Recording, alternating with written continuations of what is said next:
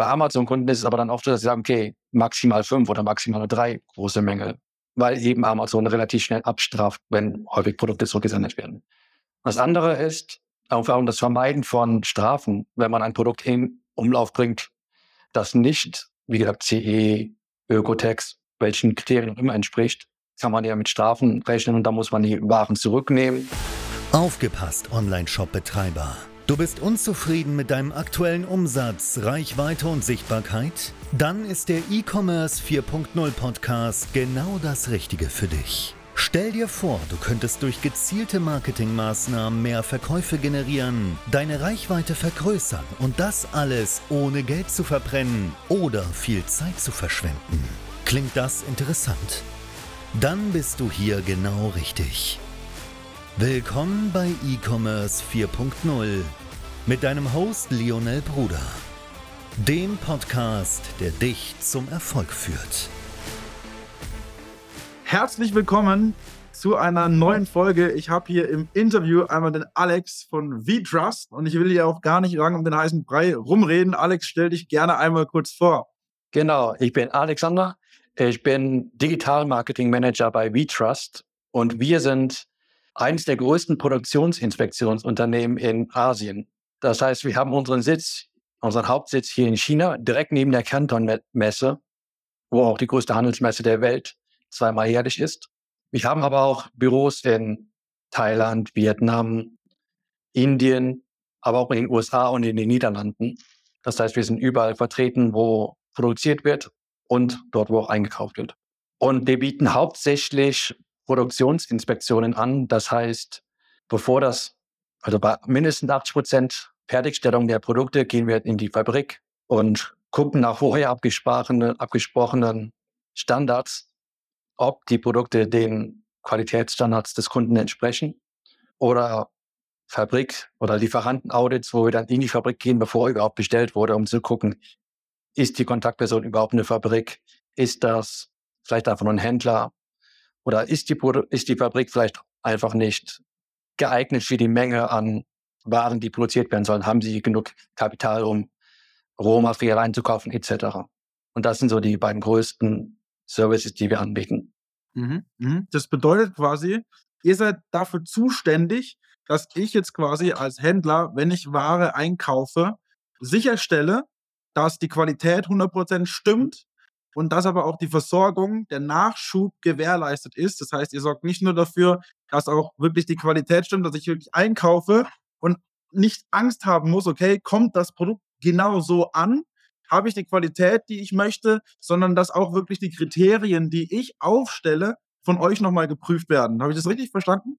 Genau. Und da arbeiten wir auch immer mit einem Muster. Also das heißt, wir bekommen von, vom Händler, vom, von wem auch immer, ein Muster und anhand dieses Musters, das wird abgenommen, wird, wird unterschrieben, dass es genau anhand dieses Muster gehen wir zum, in die Fabrik oder gehen wir zum Hersteller, wo auch immer, und kontrollieren stichprobenhaltig nach einem, abges nach einem auch abgesprochenen Level, stichprobenhaltig gehen wir in die Fabrik und kontrollieren, ob die Produktion anhand dieses Musters den Standards des Kunden entspricht. Mhm. Okay. Das ist natürlich genial. Das heißt, ich muss quasi als zukünftiger Händler der Produkte nicht extra in das jeweilige Land fliegen und diese Kontrolle selbst übernehmen, sondern ich kann einfach sagen, hey, ihr seid da sowieso dann, ihr könnt es bitte prüfen für mich und ich kann mir hier einfach die Arbeit sparen, indem ich mich darauf fokussiere, meiner Arbeit nachzugehen, zum Beispiel um Marketingthemen kümmern und weiß einfach zuverlässig, okay, es wird sich darum gekümmert, dass die Ware, die bei mir am Ende auch ankommt, genau dem Standard entspricht, den ich halt gerne hätte. Genau. Und dazu haben wir auch, wir sind in im Grunde allen großen Produktionsstätten in Asien vertreten. Also in China ist unser Netzwerk quasi was in ganz China vertreten, dann auch in Vietnam, Thailand, Malaysia, Indien. Und wir haben überall lokal Inspektoren, die auch voll angestellt sind bei uns, die aber auch Ingenieure sind oder einen Hintergrund haben in verschiedenen Feldern.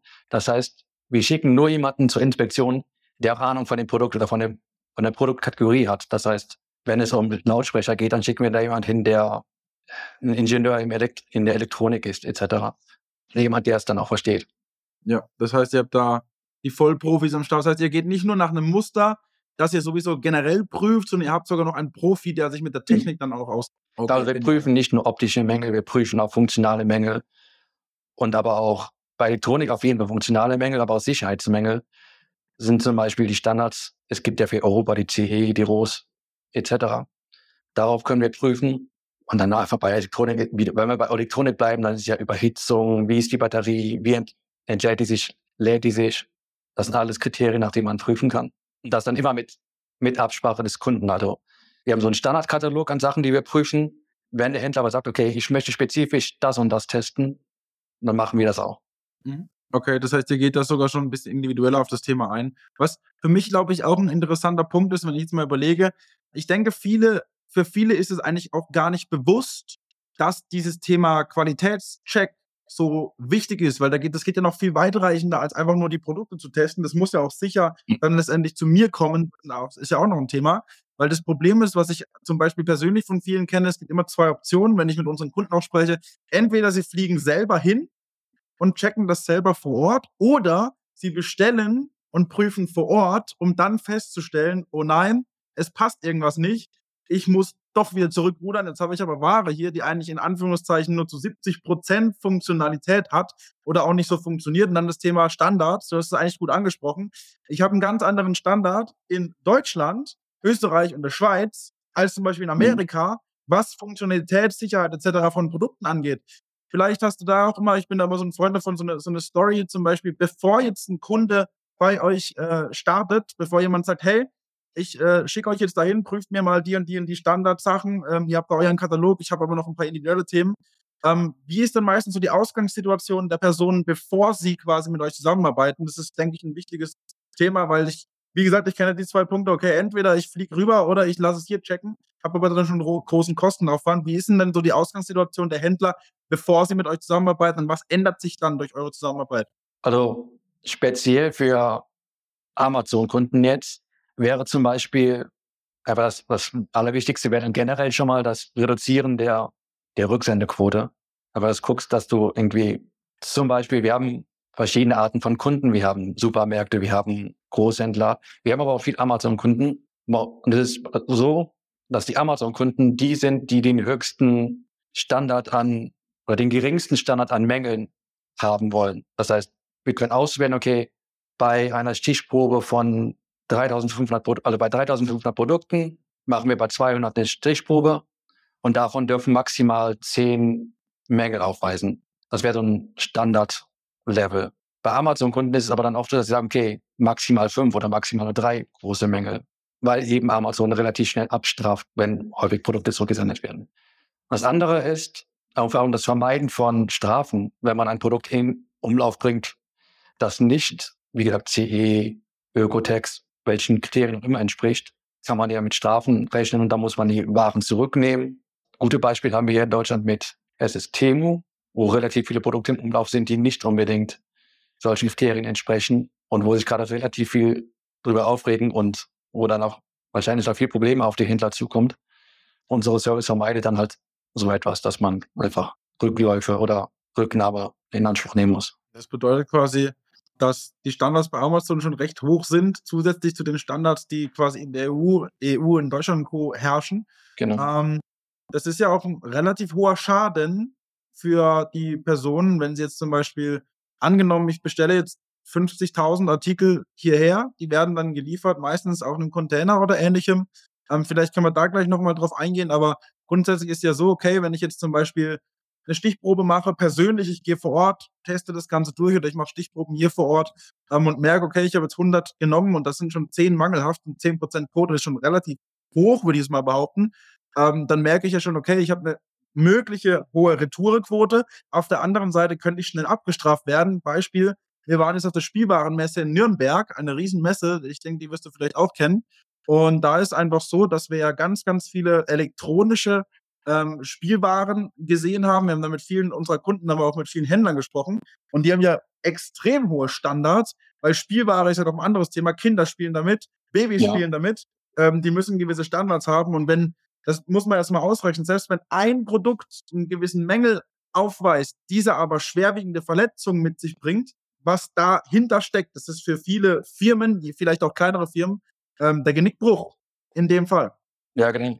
Das ist echt ein Thema. Was mir aufgefallen ist, ich habe gesehen, ihr checkt das auch mit der Lieferung. Also beispielsweise, ich bestelle nun Ware. Die wurde von euch qualitätstechnisch gecheckt. Das ist alles einwandfrei. Wie sieht es denn aus? Die Transportwege sind ja eigentlich relativ entweder über, über Schiff, Bahn oder äh, im, im, Flugzeug.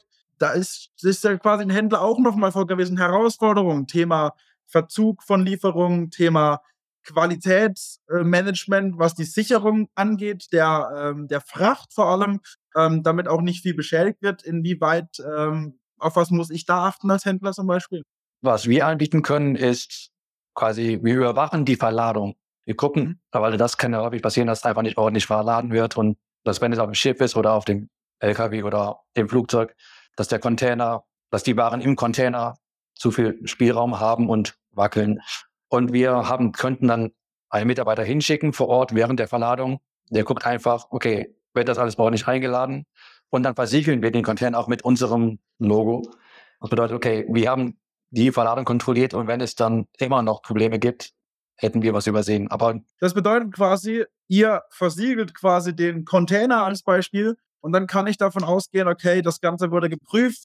Ich muss keine Angst haben, dass da irgendwas hin und her fliegt, weil ihr habt eure Standards, ihr habt das mit einer Checkliste gecheckt und habt das nochmal vor Ort mit einer richtigen Person, qualifizierten Person vor allem geprüft. Und dann weiß ich auch einfach, okay, die Ware kommt bei mir, ich sage es mal, 99 Prozent der Fälle, außer das Schiff kennt das vielleicht äh, richtig an. Ja, na gut, es gibt ja aktuell noch ein paar Milizen, die da ihre Hand im Spiel haben. Aber genau, was die Verladung betrifft, überprüfen wir das dann. Und wir schicken auch immer einen Bericht. Das heißt, egal welcher, bei einer Produktinspektion, bei einem Lieferantenaudit, bei, bei einer Containerüberladungsüberwachung, innerhalb von 24 Stunden bekommt der Kunde einen Bericht, einen ausführlichen Bericht über mehrere Seiten, wo wir alles mit Fotos auch detailliert auflisten, okay, was haben wir gefunden, was wurde gemacht, was wurde, was muss verbessert werden. Genau.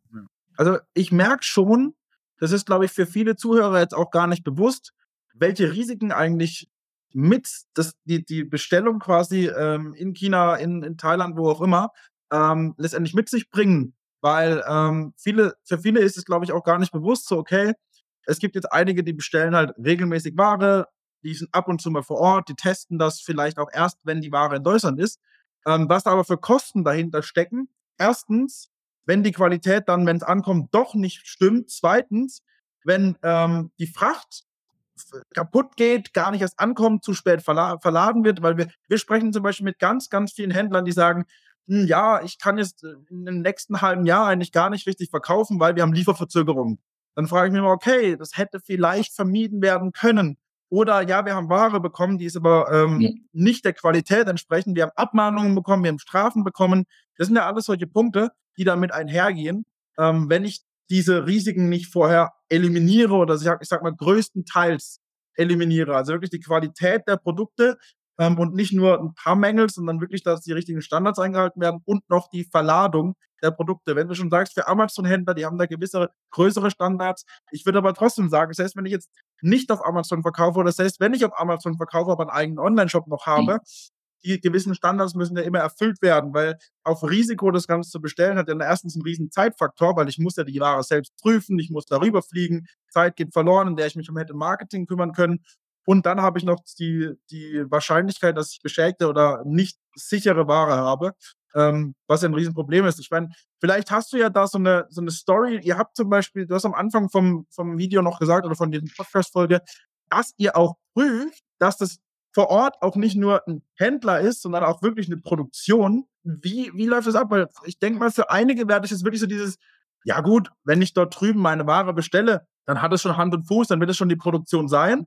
Ich habe da jetzt aber auch schon mal mitbekommen, das ist nicht immer der Fall, dass ich wirklich mit der Produktion vor Ort Kontakt habe. Und das ist ja auch wieder mit Kosten verbunden, Händler, Produktion etc. Vielleicht wissen wir mhm. da mal einen Einblick. Okay, also ich hatte einen Fall in meinem privaten Umfeld, die Person, sie ging davon aus, dass sie bei einer Fabrik kauft. Sie war auch mit der Person, mit der sie Kontakt hatte, zu Besuch in der Fabrik. Ja, die Person hat sie in der, quasi in der Fabrik rumgeführt. Aber sie hatte, also diese Person, also mein, mein Bekannter, der hatte dann, er hat auf Amazon verkauft und die Gewinnmarge war super gering. Er hat schon überlegt, okay, das Produkt kann ich aber nicht mehr verkaufen. Die Gewinne sind irgendwie ein paar Cent pro Produkt, das ist, lohnt sich nicht. Und irgendwann hat er sich halt gefragt, okay, warum verkaufen andere das so gut, warum andere so viel gewinnen? Und hat er mal mit so einem Lieferanten-Audit, ist er mit dem Lieferanten-Audit in die Fabrik und hat dann herausgefunden, die Person, mit der ich Kontakt habe, mit der ich in der Fabrik war, die mich da so rumgeführt hat, war aber ein Drittanbieter, war ein, quasi ein Händler, die aber mit der Fabrik befreundet ist, weil sie halt öfters Kunden wie auch immer vorbeibringt. Das heißt, er hat trotzdem Aufpreis bezahlt für den, für den Händler, weil der will ja auch etwas, etwas verdienen. Es wirkte aber so, als wäre er angestellt in der Fabrik. Weil für die Fabrik ist, ist es egal, wen sie verkaufen, ob sie an den Händler verkaufen oder direkt an dich. Der Preis ist für die der gleiche. Und durch unseren Audits das haben die herausgefunden, okay, das ist kein wirklicher Mitarbeiter. Und am Ende hat er, glaube ich, knapp 30 Prozent weniger bezahlt. Das ist heftig. Das ist heftig. Das bedeutet, jetzt, jetzt nochmal für mich, es war tatsächlich so, dass der, derjenige hat vermeintlich bei der Produktion selbst gekauft, hat aber eigentlich bei einem Händler letztendlich gekauft, der sich aber als Mitarbeiter der Produktion ausgegeben hat. Richtig? Ich muss so dazu sagen, die, also der bekannte Familie spricht auch kein Chinesisch. Das heißt, sein Kontaktmann, der die Handelsschirmer, ist mit ihm in die Fabrik und hat der Fabrik wahrscheinlich einfach nur gesagt, okay, das ist mein Kunde. Also die Fabrik wusste möglicherweise auch nicht, dass der Kunde denkt, das wäre ein Mitarbeiter von der Fabrik. Boah, das heißt, aufgrund der Sprachbarriere hat er eigentlich sowieso nicht genau. wirklich gecheckt, wie die mit ihm kommunizieren und die haben sich dann halt mit den anderen verständigt und ihn dann da durchgeführt, als wäre es das Normalste der Welt, obwohl die eigentlich gar nicht mit der Produktion vertraut sind. Genau. Wow. Und dadurch hat er 30% Marge verloren. Ungefähr, ja. Das ist heftig. Was ich glaube, dass jetzt viele Leute, die das hören, jetzt zweimal prüfen werden, ob sie jetzt wirklich mit der ja. Produktion oder mit einem Händler. Also, wow. Okay. Also grundsätzlich sind Händler auch nicht immer falsch.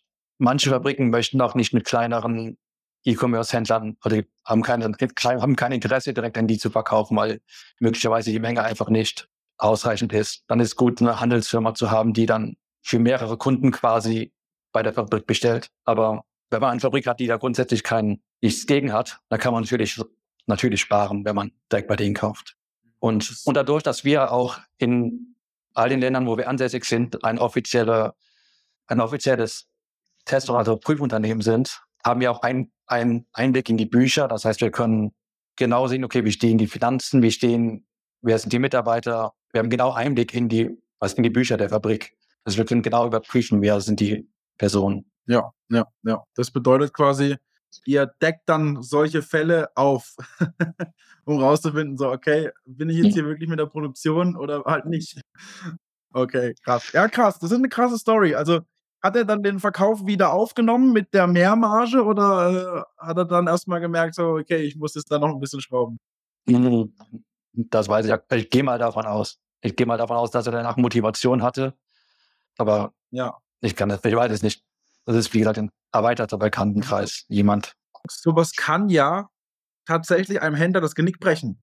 Ja, ich meine, wenn man besonders bei dem E-Commerce, man kauft ja dann große Mengen ein, lagert die irgendwo ein im Voraus, um die dann zu verkaufen. Aber wenn man sie dann ohne Gewinn quasi verkaufen muss, ja, dann hat man nichts davon. Das stimmt. Kann man so lassen, ja. Okay. Das, das bedeutet, wir haben schon drei Punkte, ähm, auf die die Händler achten müssen. Das heißt, die müssen nicht nur auf die Standards die, die EU-Standards und die deutschen Standards, je nachdem, wo sie verkaufen, achten, sondern auch auf die Händlerstandards, wie zum Beispiel Marktplätze wie Amazon und Co. müssen sie darauf achten. Es muss gesichert sein, dass die Lieferung auch zu 100% sicher ankommt und nicht irgendwie beschädigt wird schon beim Verladen. Und man muss überhaupt erstmal prüfen, bin ich mit einem Händler in Kontakt oder wirklich mit der Produktion. Das sind ja schon, äh, schon einige Punkte, die ich beachten muss. Und das ist ja ein riesen Zeitaufwand. Also alleine das selber zu prüfen ist, wie du es jetzt bei deinem entfernten Bekannten mitbekommen hast, fast gar nicht möglich, wenn die Sprachbarriere da ist. Und auf der anderen Seite genau. ist ja ein riesiger Zeitaufwand. Das stimmt, die Anreisekosten auch.